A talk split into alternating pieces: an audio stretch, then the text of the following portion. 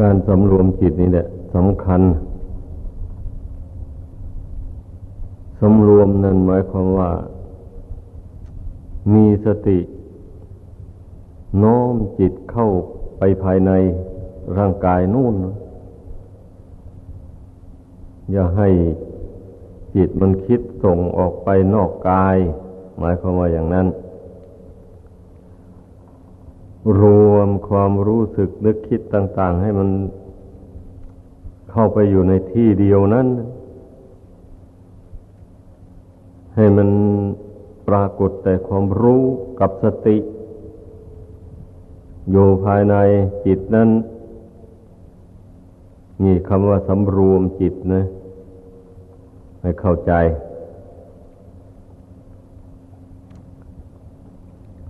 ความสำรวมจิตนี่แหละ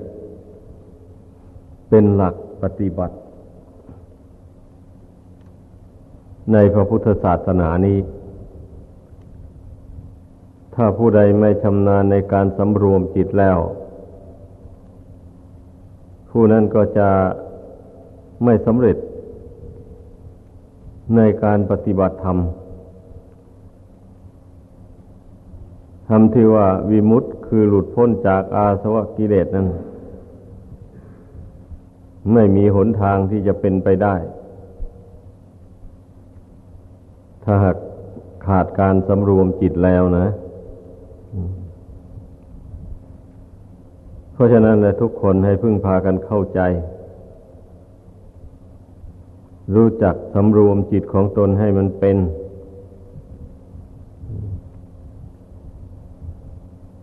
ไม่เช่นนั้นแล้วต่อไปมันก็จะห้ามจิตไม่อยู่ เมื่อกิเลสตัณหามันผลักดันเอาก็ ห้ามไม่อยู่แล้วใครจะห้ามก็ไม่ฟัง ไม่ให้ซึกก็ซึก เหมือนกันกับควายเปรียว หรือเหมือนกับช้างมันตกมันนะ ห้ามก็ไม่ฟัง ไม่รู้จักรับผิดชอบอะไรทั้งหมดเลย มีแต่จะไปท่าเดียว มีแต่จะทำอะไรตามชอบใจของตนอย่างเดียว ไม่คำนึงถึงธรรมวินัย ไม่คำนึงถึงความทุกข์ยากลำบากที่ตนจะพึงได้รับ นี่ล้วนแต่ขาดจากการสำรวมจิตมาโดยลำดับทั้งนั้นแหละ ปล่อยจิตของตนให้ไหลไปตามกระแสของกิเลส เป็นส่วนมาก การสำรวมมีน้อย นี่มันเป็น มันเป็นหนทางความเสื่อม แห่งบุคคลผู้ปฏิบัติธรรม ก็เคยพูดแล้ว ควรจะสำนึกได้ทุกคนแหละ ว่าทุกสิ่งทุกอย่างนะมันมีใจเป็นใหญ่เป็นประธานสำเร็จแล้วด้วยใจ สุขก็ดีทุกข์ก็ดี ดีก็ดีชั่วก็ดี หมู่นี้มันมันมีใจเป็นใหญ่เป็นประธานทั้งนั้นเลย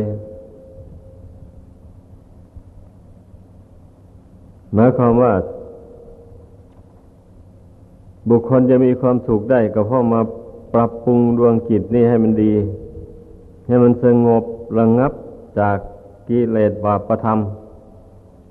นั่นแหละถึงจะมีความสุขได้ หมายความว่าอย่างนั้นบุคคลจะประสบกับความทุกข์ ก็เพราะสะสมกิเลสให้หนาแน่นขึ้นในจิตใจ กิเลสมันก็เผาเอาวันนี้นะ นั่นแหละจึงเป็นทุกข์เดือดร้อน เพราะกิเลสเป็นเป็นของร้อน เหมือนอย่างที่ในอดิตตปริยายสูตรนั่นนะพระศาสดาทรงแสดงว่า ราคกินา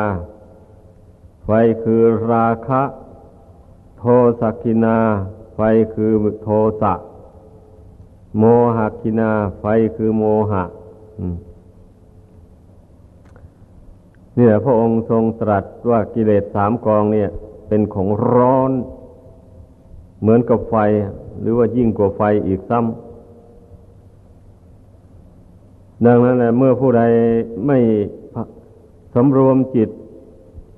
ไม่เพียรพยายามกำหนดละกิเลสเหล่านี้ ให้เบาบางออกไปจากจิตใจแล้ว สะสมให้มันเกิดขึ้นแล้วมันก็เผาจิตนี่ให้เราร้อน อยู่ที่ไหนก็ไม่เป็นสุขเลย ในอริยบททั้งสี่เนี่ย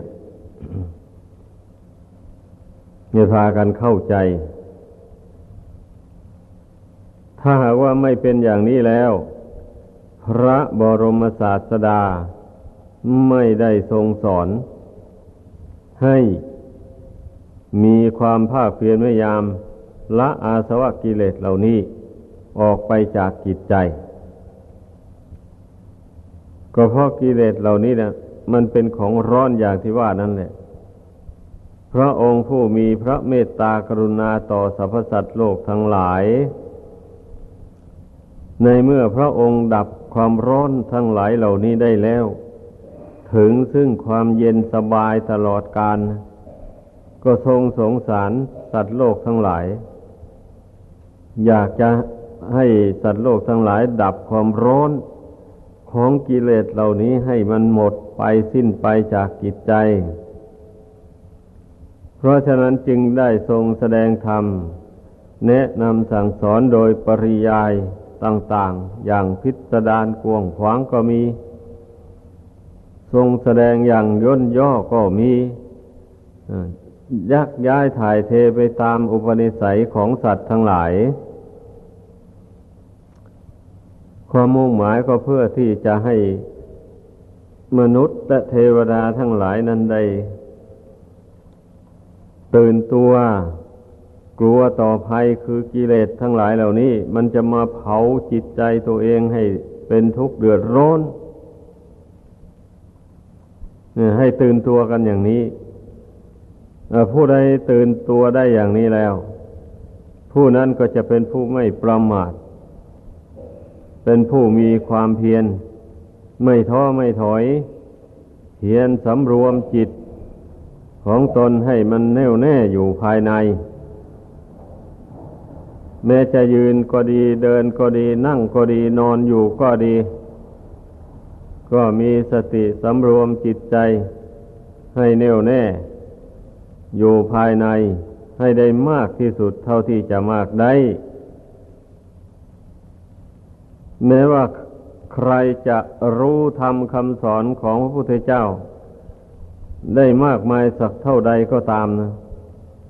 ถ้าหากว่าผู้นั้นไม่สำรวมจิตใจของตน ให้ตั้งอยู่ภายในแล้ว ความรู้ธรรมเหล่านั้นก็ช่วยไม่ได้เลย ช่วยบุคคลให้หลุดพ้นไปจากกิเลสตัณหาเหล่านี้ไม่ได้เลยการที่บุคคลจะหลุดพ้นไปจากกิเลสตัณหาเหล่านี้ได้ ก็ต้องมาสำรวมจิตนี่แหละ เข้าไว้เสมอ เมื่อตนนั่งสมาธิภาวนา ควบคุมจิตให้ตั้งอยู่ในความสงบ ได้เท่าไรอย่างไรตนก็เป็นผู้สำรวมจิต ที่เคยสงบที่เคยตั้งมั่นอยู่นั้น ให้มันสม่ำเสมอไป ถึงแม้จะไม่ได้นั่งสมาธิภาวนาก็ตาม ก็พยายามมีสติสัมปชัญญะสำรวมจิตใจของตนอย่างนั้นเรื่อยไป อันนี้แหละ นับว่าเป็นสิ่งสำคัญนะเพราะเมื่อเราสำรวมจิตใจให้ตั้งอยู่ภายในได้แล้วอย่างนี้ การที่จะพิจารณาร่างกายสังขารอันเป็นของไม่เที่ยงไม่ยั่งยืนนี่ มันก็เห็นมันมันเห็นภายในจิตใจนั่นไม่ใช่เห็นแต่ด้วยตาหนังนี่ เท่านั้นเห็นตาในนู่นนะ ความมุ่งหมายของการเพ่งพิจารณาก็เพื่อให้จิตนั่นแหละ รู้เห็นเรียกว่าเป็นอุคานิมิตเกิดขึ้นในดวงจิตนั้น เหมือนอย่างที่เมื่อจิตที่ยังไม่สงบนั่นนะเหมือนกับคนหลับตาอยู่นี่เนี่ย ธรรมดาคนหลับตาอยู่นี่ย่อมมองไม่เห็นวัตถุใดๆอะ ต่อเมื่อลืมตาขึ้นจึงค่อยมองเห็นวัตถุสิ่งต่างๆได้ อันนี้ชั้นใดก็อย่างนั้นเนี่ยในเมื่อปล่อยให้จิตใจฟุ้งซ่านเลื่อนลอยอยู่อย่างนั้นเนี่ยย่อมไม่รู้อะไรอะ ไม่รู้ผิด ไม่รู้ถูก ไม่รู้ดีรู้ชั่วอะไร ไม่รู้ความจริงของสังขารแต่อย่างใดนั่นนี่ต่อเมื่อได้สำรวมจิตใจ ให้เข้าถึงความสงบระงับ จากนิวรณธรรมทั้งห้านี้แล้ว เมื่อใจผ่องใสเบิกบานขึ้นมา นั่นแหละ ถึงจะมองเห็นได้บะเนี่ยมองเห็นอัตภาพร่างกายนี้นะ มันจะมีภาพของร่างกายนี่ปรากฏในจิตใจนั้นเลย พอใจนึกว่า ร่างกายนี้ไม่เที่ยงอย่างนี้นะภาพแห่งความไม่เที่ยงก็จะปรากฏในใจทันทีความแปรปรวนความแตกสลายออกจากกันของร่างกายนี้ มันก็จะปรากฏในจิตใจนั่นเลยเมื่อใจเห็นอย่างนั้น มันก็เบื่อหน่ายเท่านั้นเองที่เคยกำหนัดยินดีมาอยู่ก็ก็คลายความกำหนัดออกไป เพราะว่ามันเห็นแจ้งด้วยใจแล้วว่า ไอสิ่งที่ตนกำลังยินดีพอใจอยู่เนี่ย มันล้วนแต่เป็นของไม่เที่ยง นี่แต่มันแปรปวนจะแตกจะดับไปอยู่งั้น ไม่ทราบว่าจะไปกำหนัดยินดีกับของไม่เที่ยงนั้นทำไม นี่มันก็คลายความกำหนัดยินดีออกได้เมื่อมันเห็นอย่างว่านี้นะเมื่ มื่อนึกถึงร่างกายอันนี้มันประกอบไปด้วยทุกนานาประการ มีความไม่คงที่วันไหวไปมาอยู่เสมอ ลักษณะอาการแห่งความทุกข์มันก็ปรากฏในใจ ทุกขังแปลว่าทนได้ยาก ทนอยู่ไม่ได้นี่ถ้าแปลออกเป็นภาษาไทยจริง ๆ แล้วนะคำว่าทุกขังในที่นี้นะ อะไรละทนอยู่ไม่ได้ ก็อัตภาพร่างกายทุกส่วนนี่แหละ แล้วก็ทั้งสิ่งนอกร่างกายนี้ออกไปก็เหมือนกันบุคคลอื่นสัตว์อื่นก็ดีตลอดถึงต้นไม้ใบหญ้า อะไรที่อยู่รอบๆตัวหมูนี่ลองสังเกตดูสิมันมีอะไรแล้วมันนิ่งๆอยู่ตลอดเวลาได้ไม่มีเลยอะ มีแต่มันมีลักษณะอาการแปรปรวนไปอยู่อย่างนั้นแม้ร่างกายนี้ก็เป็นอย่างนั้นเดี๋ยวก็ร้อนจัด เดี๋ยวก็หนาวจัด เดี๋ยวก็เจ็บโน่นปวดนี้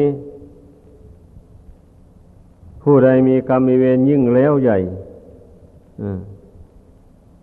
กรรมเวรตามสนองเอายิ่งกังวลกังวาย ร่างกายนี่เป็นปกติอยู่ไม่ได้เลย เพราะกรรมมันแต่งเอา กรรมชั่วนะมันแต่งเอาหาความสบายได้ยากเต็มทีเลย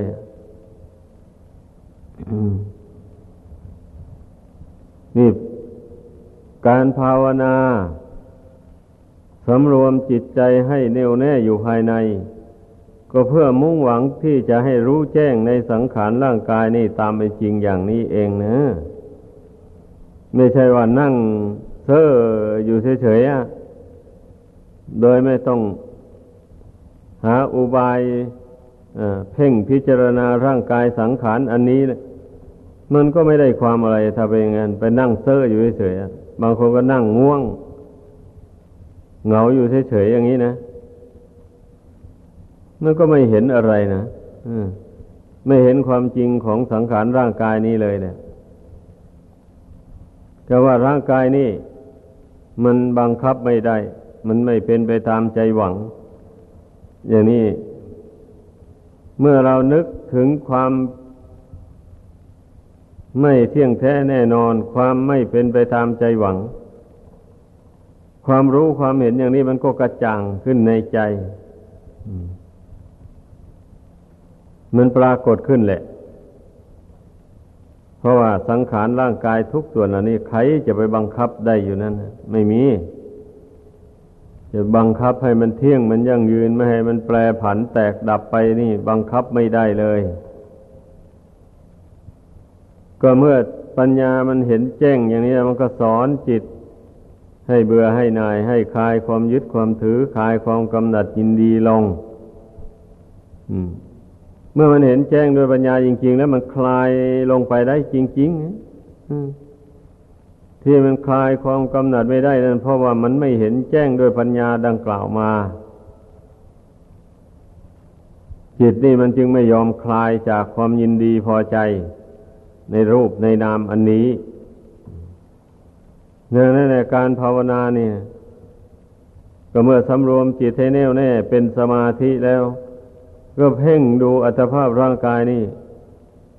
ให้มันมีสสภาพ ความจริงของร่างกายนี้ปรากฏในจิตใจนี่ ให้มันแจ่มแจ้งขึ้นมาจุดมุ่งหมายนะ มีอย่างนี้เพราะฉะนั้นแหละอย่าพากันไปนั่งโงกงงเหานอน นั่งเซ่ออยู่เฉยๆ พยายามทำใจของตนให้สงบลงไป แล้วก็เพ่งพิจารณาร่างกายนี้ ให้มันเห็นโดยอุบายที่ชอบ แล้วมันก็จะได้เกิดนิพพิทาความเบื่อหน่ายขึ้นมา เมื่อเบื่อหน่ายมันก็คลายความกำหนัดเท่านั้นแหละ ไม่มีอะไร จิตใจคนเรานี่นะ เหมือนอย่างที่บุคคลเบื่อหน่ายของภายนอกนี่นะ สิ่งใดที่เป็นของสกปรกโสมม เห็นเข้าแล้วก็เบื่อหน่ายเลย ไม่ยินดีพอใจในของสิ่งนั้นเลย แม้แต่น้อยเดียวอย่างนั้นแหละ แต่นี้ชั้นใดเมื่อจิตนี่มองเห็นอัตภาพร่างกายนี่ ตามเป็นจริง แล้วนี่จิตนี่มันย่อมเบื่อหน่ายแน่นอนนะเพราะความจริงของร่างกายนี่มันเป็นของที่ควรเบื่อหน่ายจริงๆเพราะว่าทั้งไม่เที่ยงด้วย ทั้งสกปรกด้วย ทั้งเป็นทุกข์ทนได้ยากลำบากด้วย ต้องได้รักษาดูแล ประครบประงมอย่างนั้นจึงพอประทังอยู่ได้ ร่างกายนี้ถ้าขาดการดูแลเอาใจใส่ธนุบำรุงแล้ว มันจะตั้งอยู่ไม่ได้เลย มันจะเหี่ยวแห้งทุดโทรมแตกดับไปเฉยๆเนี่ยนั่นแหละ ท่านจึงกล่าวว่าทุกขังนั่นแหละมันทนได้ยาก มันพอจะทนอยู่ได้ด้วยการอุปถัมภ์บำรุงไปเท่านั้นเอง แต่ว่าถึงอย่างไร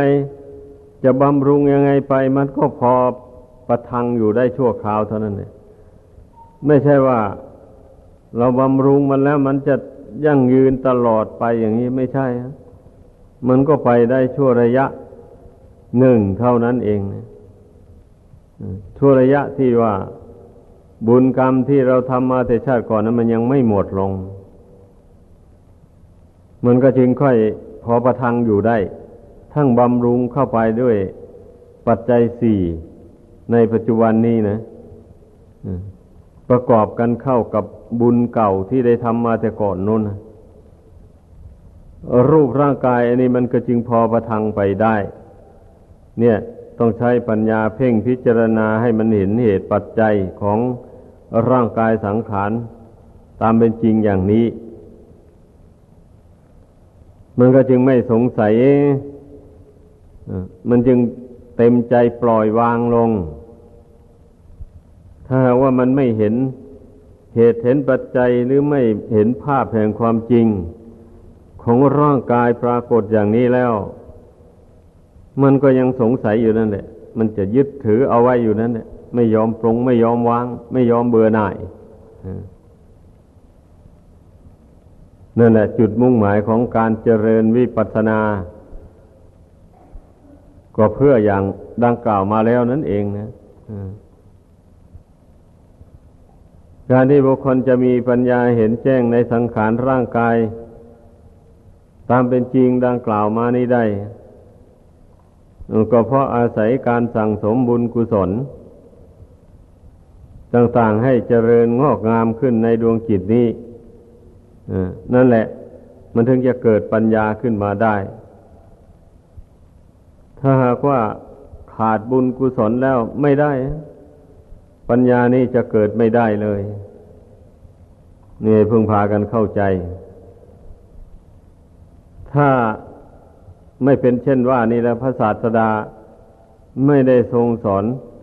ไม่ได้ทรงแสดงข้อวัดปฏิบัติไว้ให้ พุทธบริษัททั้งหลาย ลงมือประพฤติปฏิบัติกันหรอกพระองค์ก็จะทรงสอนตั้งแต่ให้ไปนั่งภาวนาได้ให้ปรงสังขารลง แล้วมันก็หลุดพ้นไปเท่านั้นแหละมันก็ง่ายดีนะพระองค์ไม่ต้องลำบาก ไปสอนคนโดยปริยายมีประการต่าง ๆ การที่พระองค์เจ้าทรงสอน แนะนำพำสอนโดยอุบายปริยายต่างๆนั้น นั่นแหละ ก็เพื่อที่จะให้ผู้ฟังนั้นได้ ได้มองเห็นหนทางสั่งสมบุญกุศลหลายด้านหลายทาง เอามาประกอบกันเข้า กับดวงจิตนี่ให้บุญกุศลมันมากขึ้น เมื่อบุญกุศลมากเท่าใด จิตใจนี่มันก็มีกำลังเข้มแข็งขึ้นเท่านั้น